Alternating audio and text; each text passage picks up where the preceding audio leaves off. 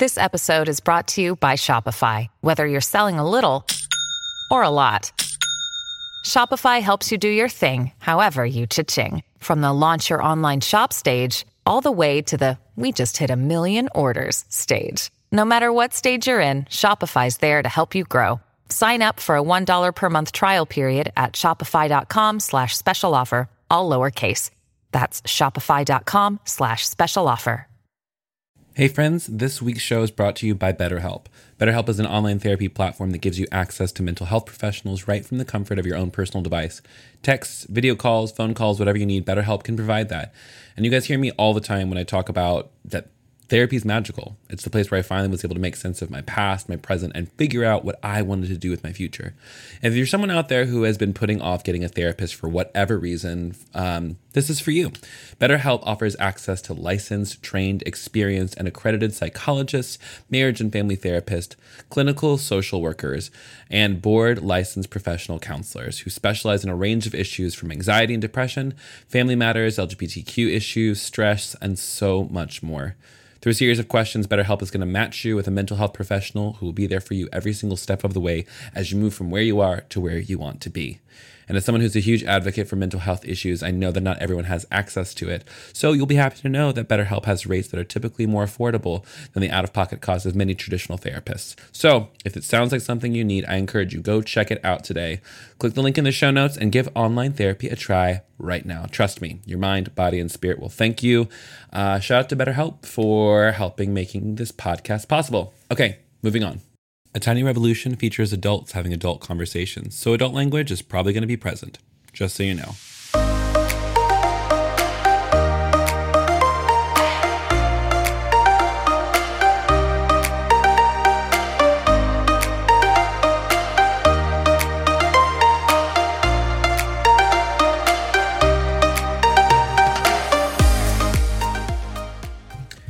Hey, friends, you're listening to A Tiny Revolution, a podcast about ordinary people living revolutionary lives. My name is Kevin Garcia. I'm thrilled you're here. Welcome to episode 96. We are creeping up on 100 episodes, and I'm really thrilled. I have been MIA for the past few weeks because I have been busy working on a shit ton of new things, new projects, new uh, jobs, a, a, summer camp that I'm trying to put together by next summer, uh, traveling for a Wild Goose Festival, which was wild and fun um, building a new business. Um, so I'll tell you about that, about that in just a second. But it's been really, really crazy, and I've loved every single second of it. Summertime for me uh, has been real life giving and really clarifying about the things that I want and want to create, uh, both with you and alongside you. And uh, it's a time where I've kind of just taken control of my own creative work. So, uh, cool thing that's happened I launched a spiritual direction and coaching business. And what the fuck does that mean?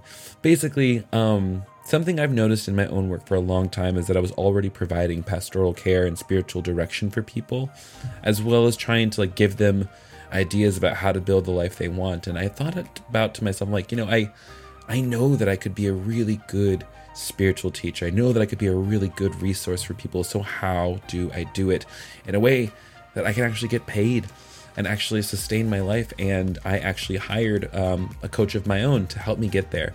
So my coach, his name is Bradley Grennan. He is uh, he's an amazing human, but really helped me make the switch both in my mind and in my practices to help this whole thing come to life. So I uh, already have five clients. I've been working with them for about a month, and the transformation I've seen in their lives is absolutely amazing. Um, everything from working with people on their coming out processes, where I'm working with a couple people on reconstructing their faith. I'm helping um, queer folks overcome shame that they're still carrying, um, and it's it's just phenomenal to see the transformation so far. So if you think that coaching, hold on one second.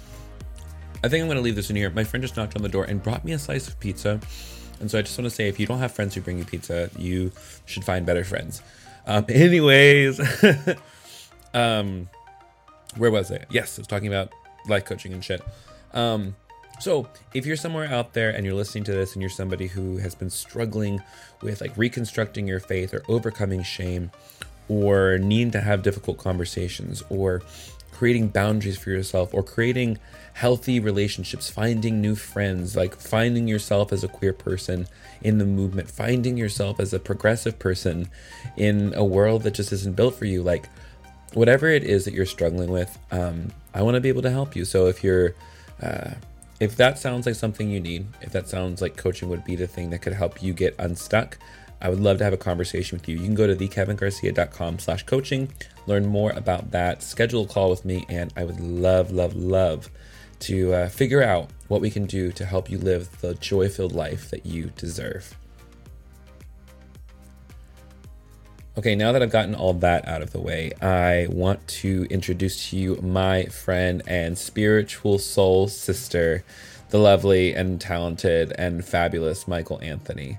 Uh, I met Michael on the internets through Instagram. Like, I think, I can't remember which one of us slid into whose DMs about just the kind of work that we both are doing and what we're interested in. And he's just been such a kind person to me and has like validated so many of my, my weird woo woo experiences. And uh, we come from a background that's very similar.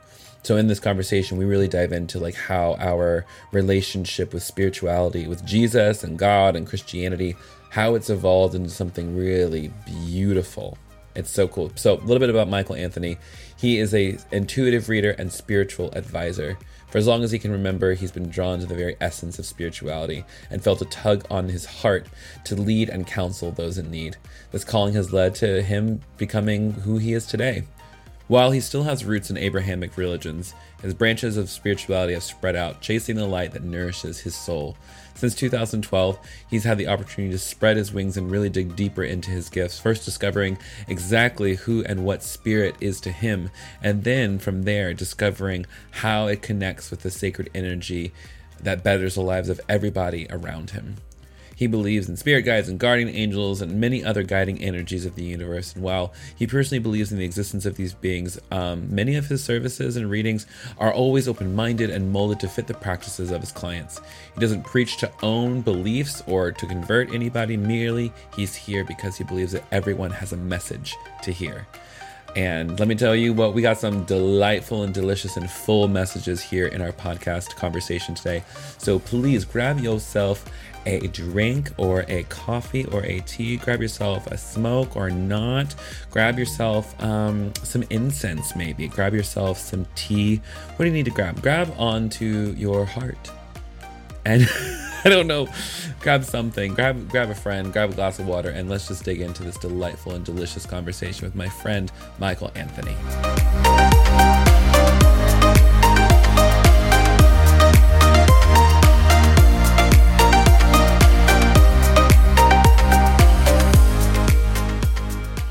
Name's Michael.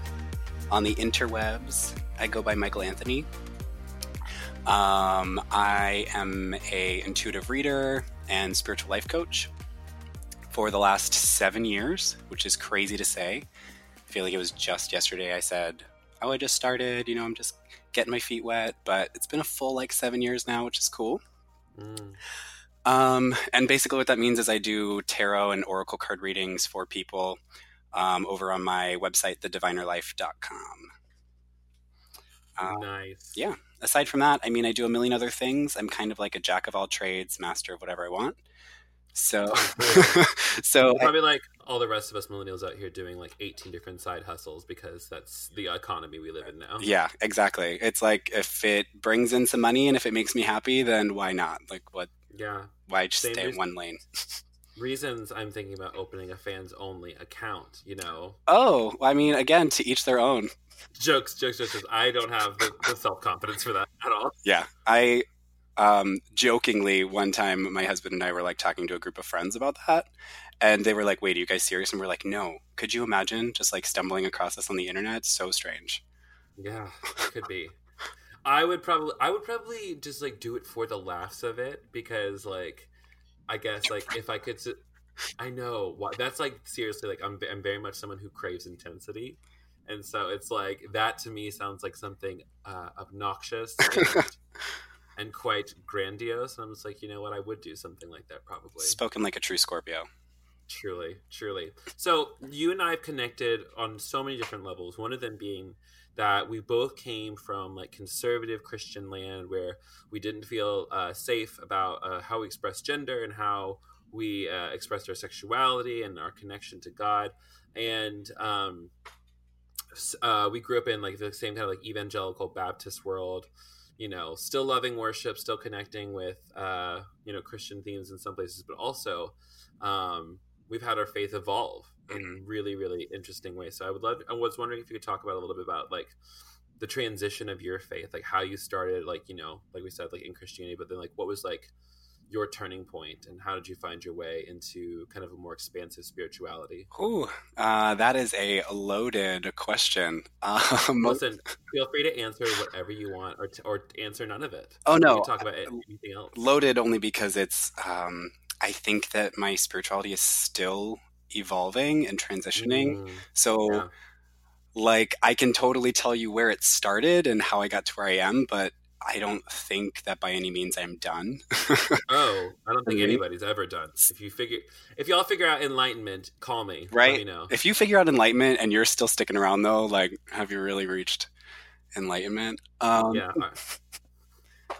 if you don't disappear in front of me into like space dust and you and like fairies, you didn't do it. Yeah, full ascension. I expect to see you like skyrocket straight up to the heavens. Uh, absolutely, just like on Pentecost. Wait, that was Pentecost. just kidding. That was the day of ascension. Then 50 days later was Pentecost. I can remember my liturgical calendar. Not me. That is one thing I do not know well. I'm like, uh, if I don't subscribe to the I calendar, I don't know. I'm not going to know what's happening. So, um, your, sorry, your story, not mine. Yeah, totally fine.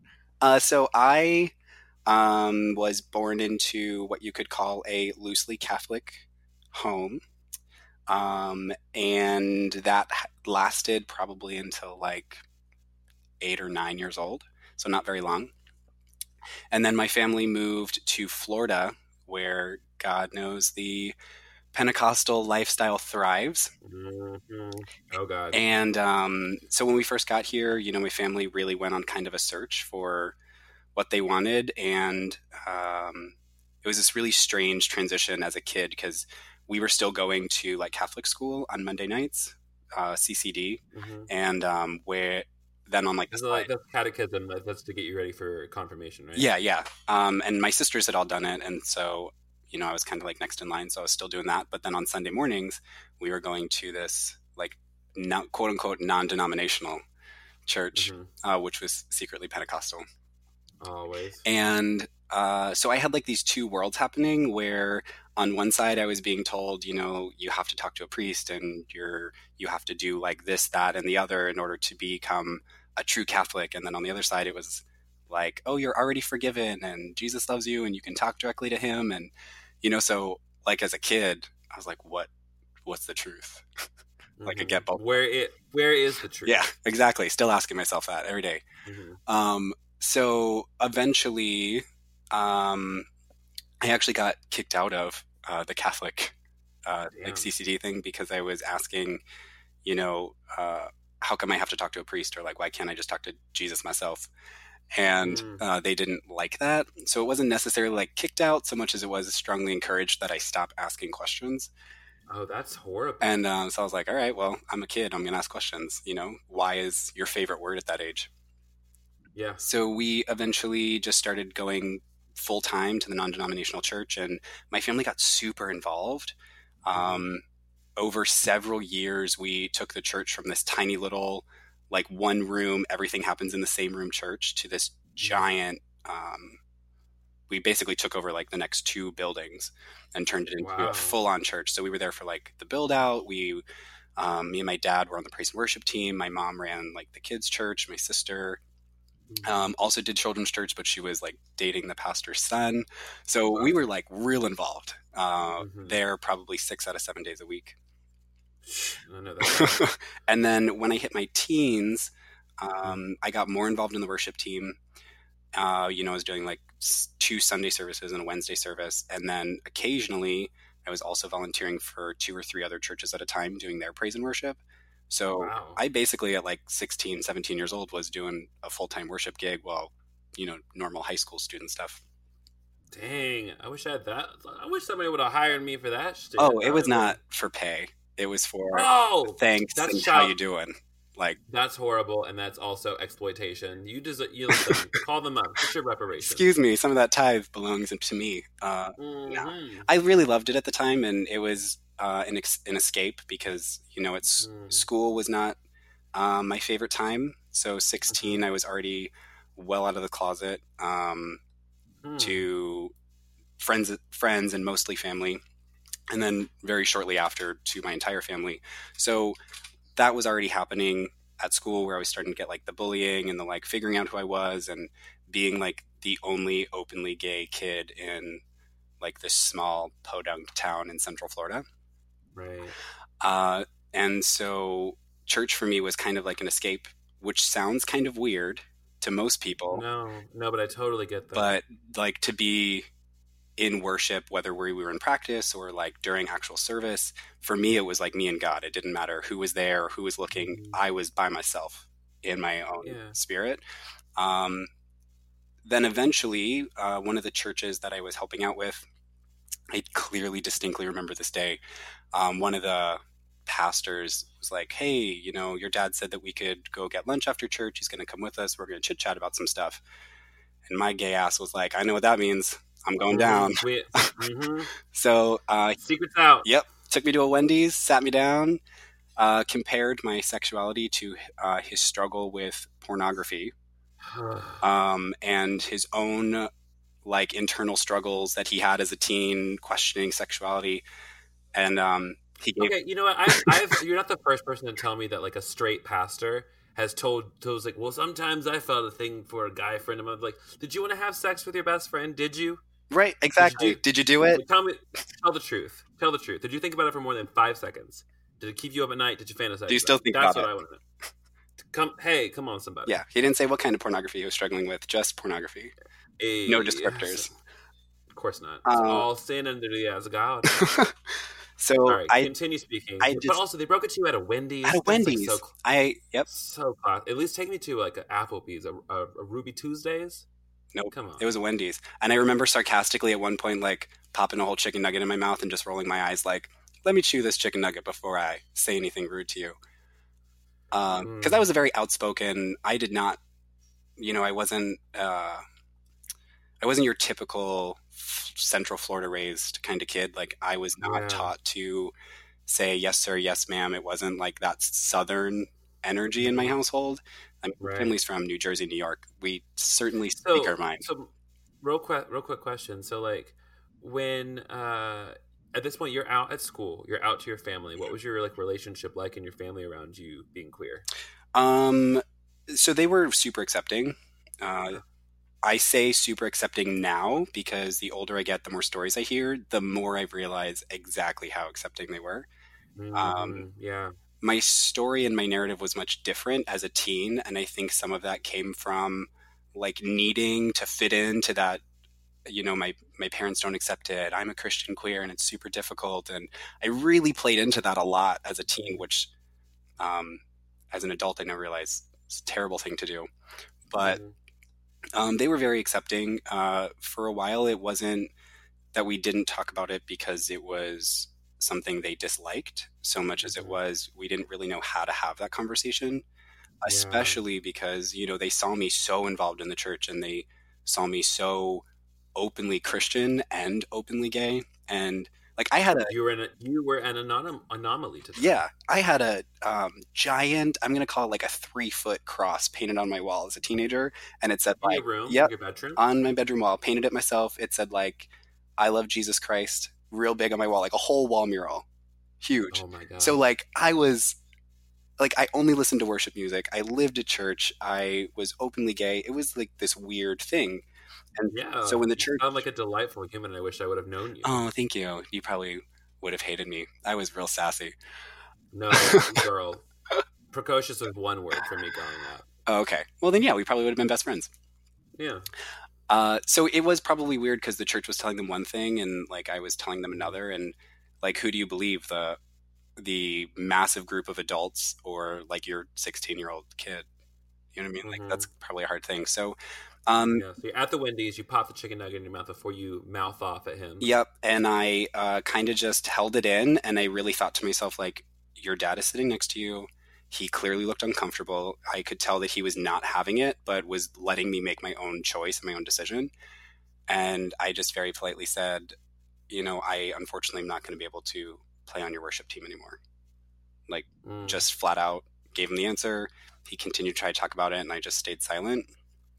Um, and it was really empowering to me to be able to look over at my dad and know that at such a young age he was giving me that freedom of choice. um, Mhm. And then from there, it really became this really hard fallout. Every other church I worked with, I constantly questioned, like, are you truly seeing me, or do you only look at me and say, like, oh, that gay kid that we have to watch and monitor and censor?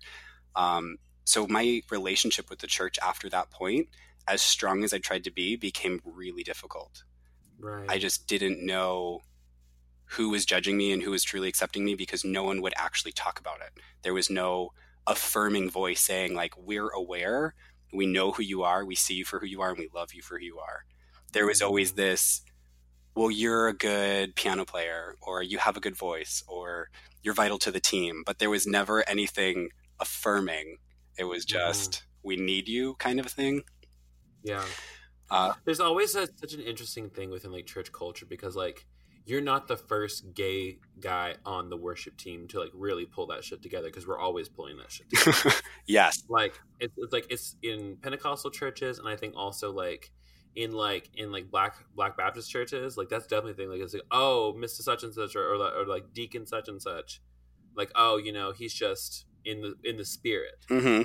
Because where else are we going to go? I mean, naturally, I think we just Yeah. gravitate towards the worship team. It's the it's the thing It's to the most do fun, and yeah. also like we're the only one qualified as a homosexual we are the only ones qualified to run that team yeah. I mean, it's our birthright. Yeah.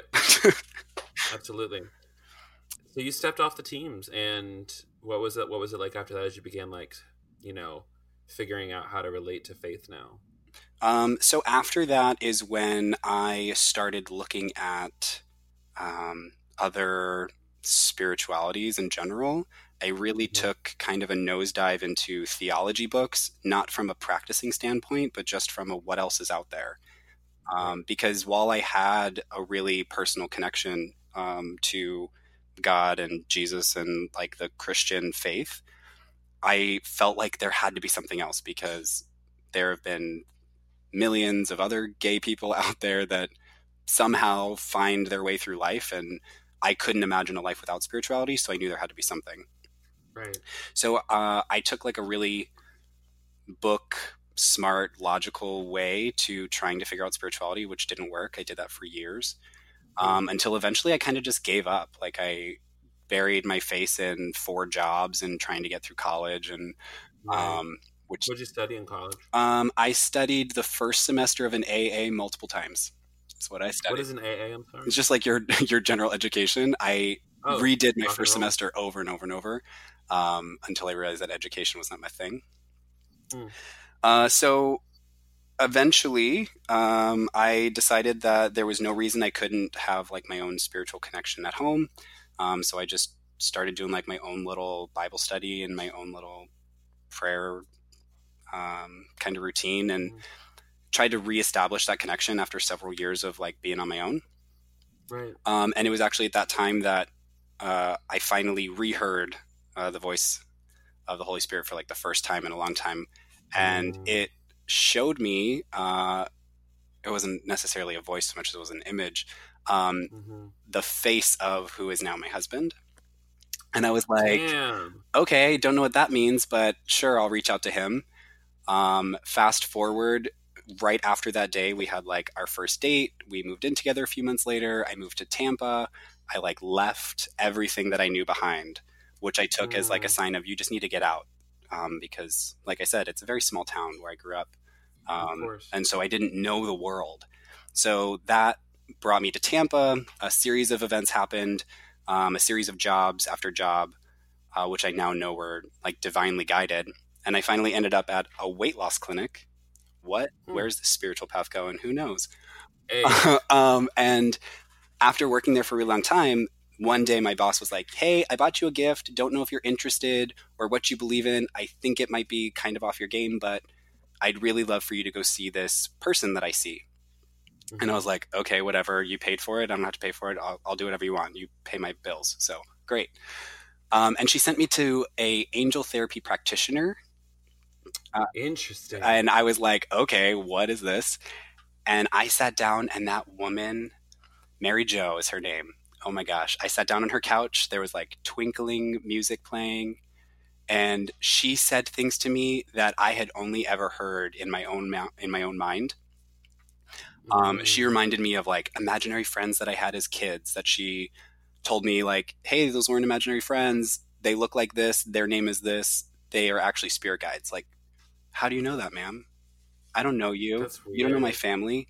Um, she told me a lot about the my spiritual path, um, about how she knew that I had been like strongly burned by the church and that um, it had like ripped me away from my connection to music and it all came down to this one line where she basically told me you were destined to help other people to bring messages to other people to help them heal and i was like i've heard that thousands of times i had been giving what i then called prophetic word in the church mm-hmm. like every sunday calling people out right. sharing messages hey yo holy spirit has a message for you here it is now i refer to it a little differently but um, yeah so from that day forward, I dove headfirst into the diviner life, um, and I almost like within a month immediately started like my professional practice. So I studied, studied, studied, um, pushed myself to learn basic tarot and oracle card readings, and I did like half professional, half like freebie for your friends on the side. Um, and that was seven years ago. Now here I am. and here you are. Damn, son. That was a lot. I wasn't expecting to tell that whole story. I know, but that's shit that I love, which is because like because like that is the stuff that dreams are made of, in my opinion. Yeah. Well, and what I love about your story so much is like it mirrors so much of my own. It's like I think it's when we like I think this happens for a lot of queer Christians, and I won't say it for all queer Christians because I know many who, you know, they find out that Jesus is cool with gay people, and then they don't like they don't need to interrogate their faith any further. They feel comfortable where they're at, and like they don't go much beyond that, which is you know can be annoying in some ways. But I understand like some people like they just don't want to plumb the deeps, so to speak. Mm-hmm. But I think for like folks like you and I who it's almost just like we we realize that like this one system that was handed to us isn't working mm-hmm. the way that we were told it was supposed to work. You know, we realize for some people it does, but then really when we hear God calling to us, it's like, oh, God, you're not in these four walls under this steeple. You're somewhere out there. Yeah. And I think it's almost sometimes I'm really thankful for like the way that like my relationship with the church ended. Because if I had not, I mean, like my church, my relationship with the church hasn't ended, obviously, but like the way that it went down the first time and I like left evangelical world, mm-hmm. it's like that sent me down the path to start exploring all the other sorts of things and how I started getting into tarot myself and like alternative spirituality because I feel God in it and I don't know how to explain it other than that. And it's like, how do you, you know, how do you describe like being in a body, you know? Yeah. I mean that that's exactly that's exactly how I feel about my connection to God is like it's it just is. Yeah, that cliche phrase of like a, a spiritual being living a human experience has mm-hmm. become more and more true to me every single day, um, especially mm-hmm. when it comes to like even just like little self care, like when it does actually come to physical health and like taking care of the body. I mm-hmm. realize that when I do it as like a spiritual practice, when like taking yeah. a shower isn't just taking a shower, it's like also letting go of all that crap from your day and letting all that go down the drain. When you really view life on every level spiritual, emotional, mental, physical, mm. whatever it's totally mind blowing. Like, why don't they talk about these things everywhere to everybody? Why was I not taught in the church? Like, yo, it's not just about preaching to people. It's not just about coming to church on Sunday. It's about every single thing you do being in connection with God. Like, that is mm. probably the most amazing thing that I've learned in my journey is, um, or, and actually that's, that's actually why I named my business the diviner life because it's about like finding the divine in everything do you know what i mean Mm-hmm. Yes, I did i go off on some weird tangent i think i did but No, but that's this is where this is where my conversations always go. Okay. So like, because that's that I think is like really nails it on the head. Is that like this whole point of us being here is to like. I mean, I don't honestly don't know the answer to that. If I'm being completely honest, i was like yes i've like- been looking for this answer i pulled out a I'm pen here. I'll I, write I it down. understood It. Um, but like it's, I think I think one of the reasons that we're here is to, to kind of just like figure out what it is. I don't know. Sometimes I was talking with a friend of mine. I'm just like, so if we all came from the the divine or came from the source, like that means that there's a moment before existence that like we were in perfect unity with everything. hmm And I feel like our lives as embodied creatures is to just figure out what it is to to to see God in ourselves, to see God in everything else, and how to just like live in that state of like I know that I'm going to be reunited to this, to the to the to the source, to whatever divine union is, and you know I can still have that now. I think that's what when Jesus was talking about life everlasting, like that's what he was talking about. Just like you're connected to all of this. Yeah. And I, one of the really big things that I emphasize, I feel like I talk about this all the time with clients. Like somehow our readings always end up back on the same subject. And it's me reminding them, like, you don't have to re-find that connection. You're not trying to re plug in. You've been plugged in like the whole Mm, time. You are always connected. It's not a matter of figuring it out how, it's a matter of like accepting it and just saying, I know that I'm connected. I know that I'm plugged in. I know that me and God and the divine are all one and the same thing. It's just a Mhm. matter of realizing it more than it is trying to figure it out or trying to get back to that place.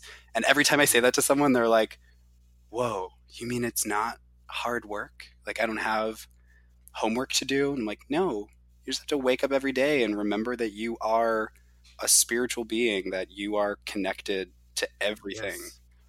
When Yes. you make that shift, oh my gosh, the whole world changes. It really does. Like I tell you what, and like nothing, nothing will liberate you more, and nothing will be able to like. I mean, yes, I am someone who's still prone to stress and worry and all those things, but just like oh, all? when I can't, when I can remember the the truth, when I can remember that like nothing, neither height nor depth nor anything else in all creation can separate pre- separate me from love.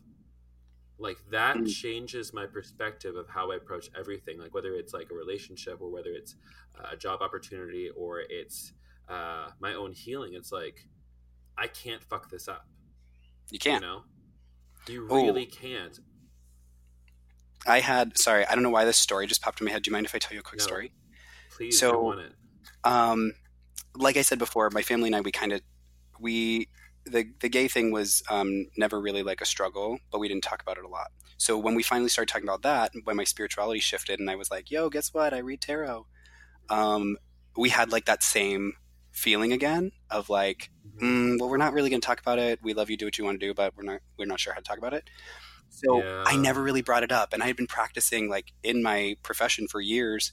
And finally, one day I was really struggling. I was not getting answers from the cards. I was not getting answers from prayer about a job change. And something in me was like, ask your dad. And I was like, ask my dad for what? I can't be like, yo, ask God what I should do. But I did anyway. So I called my dad and I was like, weird question. When you have a minute, if you could just like pray about this and tell me what you hear. And he was like, what I hear? I was like, yeah, just tell me what you hear. And I was expecting like maybe a call back, maybe not. And it was maybe an hour later he called me and said, um, so I just had to pull over on the way home because I prayed about it and I couldn't like keep all the information in my head at once and I don't know what happened, but I had to write it down. So I pulled over and I wrote it down and I'm gonna get back to you when I can sort through it. And I was like, Hmm. Yeah, made my dad Hmm. chit chat with Come the Holy Spirit. So um, when we finally did talk, his answer was exactly the same as the cards, as the prayer that I was getting back. It was, I'm giving you the answer of I'm not giving you an answer. Um, it was Mhm. like, you have to experience making this decision on your own. But Mm. either way, it will eventually lead you to being closer to me, meaning closer to Mhm. God or to the Holy Spirit, source, universe, whatever. Mhm. And Closer to self. yeah, and I was like, So you're saying that I could do A or B, but either way, I'm ending up in the same place? And he was like, Mm. Yes, that is the answer. And I was like, Ugh, Of course, that's the answer. Um, and so now I think about that all the time when I'm um, like, you know, how do I get closer to God or how do I get closer to what I'm supposed to be doing next? And all the time I hear that same message over and over like, no matter what you're going to get there. So just enjoy the ride, do what you're going to do, get there as comfortably as you possibly can, just show up. Yes. like, ah, okay, fine. Just, I'll get there eventually. Yeah, and that's I think there's so like there's this fear that we have about messing up and this fear we have about being wrong. Like, what if I didn't hear it correctly? Or what if I'm not doing exactly what I'm supposed to be doing? Or what if I don't know what I'm supposed to be doing? And I think that what how you explain it is exactly correct. I'm just like whatever you do, like be there. Yeah. Whatever you like desire, you can go after that if you want to because yeah you might fail and then you can do something else when you're done exactly. You might end up in a totally different place, but that doesn't mean you ended up in the wrong place. You just hmm ended up where you're supposed to be.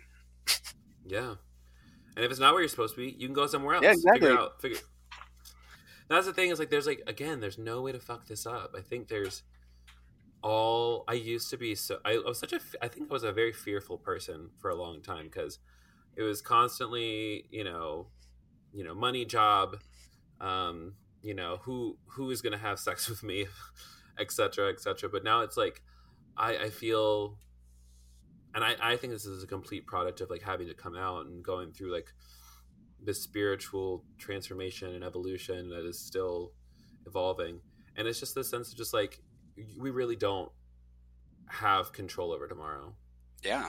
and we, we really like and i know that's such a cliche thing to say but the truth of the matter is just like um i think it was my dad's death that really sobered me up to the fact that i am mortal. Mm, you know that this body is eventually going to expire. Memento mori. yeah ex- come on somebody. And i just keep thinking like my dad died at 59 years old from pancreatic cancer. I'm sorry. and i'm thinking what if i only have 59 years? That means i got 30 years to get my shit done and everything after like and i don't know why like that's just like stuck in my head if i keep thinking if i live past 59 i'm doing okay which is so fucked up and I If you live to past today, you're doing okay. hey that's the word if you right think there. about the I'm I'm just gonna fangirl for a minute here. If you think about the amazing things that you have already done by 30, like girl, you've done enough. You've done above and beyond. You've done extra. You did the damn thing. Good for you. You want to retire now? You retire now. I'm just saying. Kevin Garcia has done enough. Everything beyond here is extra credit. girl don't make me cry right now I'm just saying. It's true. Thank you for saying You're that. welcome. I mean, Because like, I, yeah, you're welcome. yeah, it's. Thank, yeah, I'm just gonna receive that. I'm not going to try and refute that. I'm not going to try and rebut that because my mama always told me that when people are saying things about you, you just say thank you. It's not your business to say otherwise. Okay. I always tell people just accept the gift. Yeah, that's exactly it. Say, oh well, no, nope, just shh, just accept the gift. Yep. I was telling somebody else that last night. I'm just like, I think you're cute. They're like, oh, I'm not that cute. I'm just like, excuse me, are you telling me that I'm This was not a discussion. Yeah. Um. So, um, when you're working, let me just shift gears for just a Yeah. second. Like, um, when working with, uh, you know, oracle readings and tarot cards, and like working with, um, your clients. Um, I think you know whenever I like read tarot for people, it's, I'm I'm usually for some reason I'm a lot of people's first time tarot card reading Mm, um, and they don't know, really know what to expect. And it ends up a lot of times, like I think, like uh, it's meaningful, but it's not like as like ooky spooky as people think it's yes. Like people are always thinking it's like there's going to be like shit moving around and like spirits rolling up in the room. Lights are gonna and- flicker. Your dead Aunt Carol's know, gonna show up and say, "I know what you did." Yeah, and then turns out it's actually your great uncle Steve, and he's like, "Hey, did you give your mom that twenty dollars I told you to give her back for?" me?" Ugh. and then you feel really guilty and your mom's in the room is really awkward that's what happened during my tarot sessions just no but like I, I was like I'm wondering just like for you like um you know when you're giving tarot card readings like what's like what's you know your general feel like what's what's your method? Do you have a method? Do you have any rituals you do? I don't know. I'm just I'm just curious as to like what your practice looks. Those like. are all really good questions. Um, I think when I talk to other tarot readers, they always tell me basically like you do it wrong, and I'm like, okay, well, it's working for me. Um, yeah, I probably do it wrong too. To be honest, I do not follow the book, and I think part of that is because I spent so long following other people's garbage rules in my spirituality. Like I'm over it. I don't need you to tell me how to do it. So Right. um, when I sit down for reading, um, I flat out tell people, hey, just so you know, this is going to be like real talk. I'm going to give you homework. It is like, I just do like rough, hard truth most of the time. I don't fill it with um, what most of my clients end up calling like the woo woo stuff. I don't Mm. do, I don't try and make it like this over the top fortune teller psychic booth thing. Yes, same. I'm just like real talk advice. You came to me because you need healing or assistance or a message, and like I'm just going to tell it like it is. So, um, I don't really follow any specific spreads. I don't really um, always ask questions. Sometimes I just shuffle and like I pull cards till I think I'm done, and then I just talk. Um, and I know that kind of sounds messy, but it really is organic and I never really know what's going to happen. But I do always start with um, an invitation and a thank you to spirit, um, usually as a Mhm. prayer. And I just say, like, thanks for being here. Thanks for showing up. I'm listening. It's very casual. I talk to spirit like it's my best friend. Um, and then I always tell people I don't really look at the cards, if I'm honest. Um, I kind of use them as a distraction to my physical body while my spirit takes over. You're not the first person to say this to me. Like on my other tarot friends, it's the same exact thing. It's exactly what it is. It's like my eyes and my body needs to be distracted by something because otherwise, I'm going to be way too. I'm easily distracted. Shiny objects. Ooh, what's that kind of Mhm. person? Um, and for me, it comes as downloads. It's like instant information. Mhm. So I don't hear things or see things often. does happen sometimes, but um, Mm. sometimes I have to tell a client, "Ooh, give me a minute. I got to sort through this package that just like landed in my mind. Mhm. Give me a minute while I unfold it because I it's a lot of stuff." Um, and then from there, I usually make sure that I give people like applicable work to do because I don't think that just hearing the information holds them accountable. And I don't want my clients Right. walking away from me at any time being like, oh, well, yeah, he told me this would happen and whatever, we'll see how it goes. Mhm. I flat out tell people, you have work to do. Here's what you got to do. I'm going to check in on you, like follow up and say, did you do this? Did you do this? Until you do it because Mhm. you hired the right person. You're welcome. Yeah, you are a spiritual coach. That's yeah, sure. I really make sure that the coach part stands out. I don't, I just, I feel way too responsible otherwise. Mhm. Well, I would also I would argue that that is pastoral care, my dear. Uh, sure. Call it what you want. You know, and whatever. I mean, that's what we call it over here in Presbyterian land. That's at least what uh, my Presbyterian friends call it. I ain't a Presbyterian though because I don't want to study two languages in school. Ooh, yeah. I'm. That's lit- honestly that's literally what it comes down to for me, which is super shallow. But like, I know myself. I struggle with English, so I mean, come on, somebody. I'm taking Hebrew next fall. Shit's gonna eat me alive. good luck. I actually almost went to school for English literature. Uh, Hmm. hence the reason I only made it through my first semester multiple times. I was like, nope. Yes. Apparently, I don't like English as much as I thought. Yeah, it's a rough life. Yeah. I I th- what what I love about like your process, it's very similar to mine, is that I have the cards and I know like the meanings and whatnot, but a lot of times it is the same thing you said. Is like I'll set these cards out, I'll pull extra cards if I feel like I should, um, but a lot of times it is that that sense of just like like almost like you know like growing up, I too got the prophetic words, and I was like. I would get like the dreams and I would get the pictures for people and I would be scary on point. Um, and then when I started reading cards for people, like I would lay them out. I was like, well, this is supposed to mean this, but like what I'm hearing is like, you know, you're having a problem with your business partner and you're very close to them. I said, is that is it like a, a spouse or a sibling or something? And there's like, oh, it's my brother-in-law. I'm like, hmm, okay. You know, we just it's it's one of those things where it happens so similar to me and like I I don't see it any different from asking for somebody for a prophetic word or asking somebody to like you know just let me know if like you know god whispers anything in your ear like that's like something that me we would say all the time in pentecostal land but like you people you know like it's it's first of all that i think the whole practice of prophetic words within uh the pro or the pentecostal tradition is like so witchy Mhm. and I mean, what isn't witchy? word- When you once you get into Pentecostal land, it's they're all Yes. witches. Oh let's just be God. honest. Abs- absolutely, they're literally like add a, you know, add a pentacle in there, and you could they could be uh they could be Yeah. get real witchy. But um, but yeah, it's so comforting to meet somebody who I feel like has had like a similar experience to myself because it's I feel like I won't say that it's rare, but I think that there's a lot of folks that are still kind of like uh, in the closet, so to speak, of expanding spirituality or like their own faith, like evolving into like different things and different metaphors and different practices. Yeah, I mean, it's a So- struggle. I it's funny that you said the word witch just now because it wasn't until Mhm. maybe a few months ago that I actually didn't cringe when somebody Mm. called me a witch or referred to what I do as like some form of magic.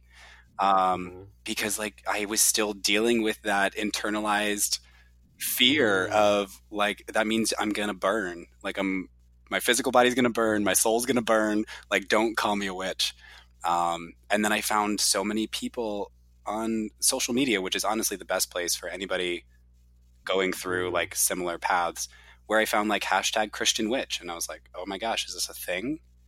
First, I did like Mm. learned gay Christian, and now like there's a thing called a Christian witch. I'm like, it's just so interesting to me. Like every day I discover something new that I didn't realize that I internalized, but uh, Yeah, there's so much like even like there's like so much like as queer folks, especially like queer folks who grew up in conservative Southland, like we're all it's, it's always something new. Like me and my therapist, we got plenty to talk always about. something to chat about. Um, what's so funny is that like um, I hit the jackpot with my therapist because she is also a queer Christian woman, Oh, uh, married, give me her number. and and on top of that, she's also a witch, and she is also um, non-monogamous. And I'm just like, wow, you really are like hitting all of my marks right now. That must be so amazing because you probably feel just so heard, like you don't have to explain yourself constantly, which is the most tiring part of like meeting somebody new or getting intimate with somebody is Yeah, having to break all those different so many closets. I think right. And I, I think there's like a part of like where I've come to now in my own spiritual journey where I realize like I've got nothing to lose anymore.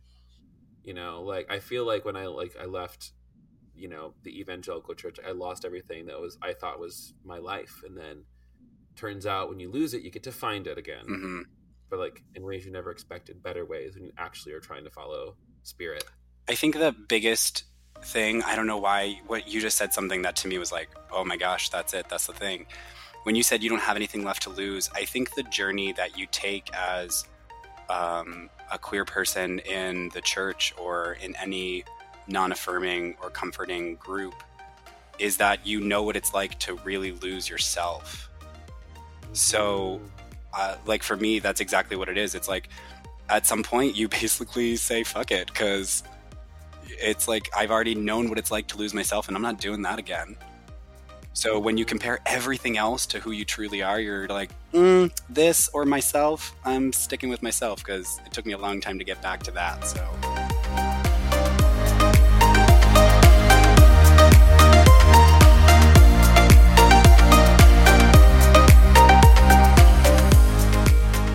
That was my conversation with Michael Anthony. You can connect with him over across the internet at The Diviner Life, uh, at thedivinerlife.com. And if you ever want to schedule a session with him, you can do that through his website.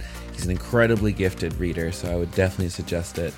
Um, Michael, thank you so much for sitting down and getting weird with me on the internet. It was so much fun. Can't wait to talk again soon. A Tiny Revolution is supported by 140 people on Patreon. And if you don't know what Patreon is, you're probably not somebody who sticks from the podcast world, so let me enlighten you real quick. It's the easiest way for you to support the creatives in your life that are making the content that matters. So if you liked this in any capacity whatsoever, if this was good for you, and you think, hey, we need more podcasts out there, more videos about being queer and Christian and queer and spiritual and all these bigger and better conversations, you're the one who's making it possible. Because honestly, this shit ain't free. You know, I'm paying my bills and it takes hours to put together and there's production costs, etc., etc., etc. So, if you want to be the kind of person who makes these things possible, um, please go over to patreon.com slash the Kevin Garcia and learn what it is to become a sustaining partner today. Um, there's already 140 people who think it's pretty dope. So, you know, go find out what they know. You know what I'm saying? You know what I'm saying? Um, I love you. So thank you to y'all who are supporting this far. And thank you for joining me again uh, in all the other really cool shit that I get to do because you make it possible. It's amazing. I am beyond hashtag blessed. I think that's all the things I have got to say. Oh, yeah, remember, if you are somebody out there who needs therapy, um, you need to check out BetterHelp, the online platform that connects you with thousands of licensed professional mental health homies who can help you get to where you need to be. Um, you can go check out the link in the description, um, the show notes, um, to figure out how you can start online therapy today. And I think that's everything from me. Um, yeah, so until next time, my love, my beloved. Oh, there's always this part that I forget. Rate, rate us, rate us, rate us, rate us. If you are listening to this anywhere else, subscribe in Spotify or on iTunes or Stitcher, wherever you're listening to this podcast. Um, share it with some friends because honestly, word of mouth is the best way for podcasts to spread. Uh, post this podcast to Facebook. Tell your mother about it if your mother's looking to get into better podcasts. Um, and then also, um, rate us. Leaving a rating and a review is the easiest way for us to continue to grow our presence in the Apple iTunes. What are they? I don't, is it iTunes anymore? Did iTunes die or something like that? In the comments below, let me know. Did iTunes die? I don't remember. Anyways, check me out across the internet at the Kevin Garcia. Check me out on the YouTubes. I'll be back probably early next week with another podcast and some really exciting information um, about episode 98 and 99. So, are you ready for something different and fun? I should stop. Um, anyways, I love you. Thank you for listening. Until next time, make sure you you know, call your therapist, drink some water, move your body, eat something delicious, take a nice hot bath, put some rose petals in there, some essential oils, you know what I'm saying? Um, bring your crystals next in there, you know, like put on some incense, and then you know what? Uh, put on some Schitt's Creek on your iPad or your laptop or whatever you are in your bathroom and laugh your ass off with a glass of wine while you're soaking because you know what, babe? You deserve it. You really deserve it. Anyways, this has been another episode of another. Hold on. Let me try it again. This has been another episode of A Tiny Revolution. My name is Kevin Garcia. I can't wait to talk to you next time, baby. Bye.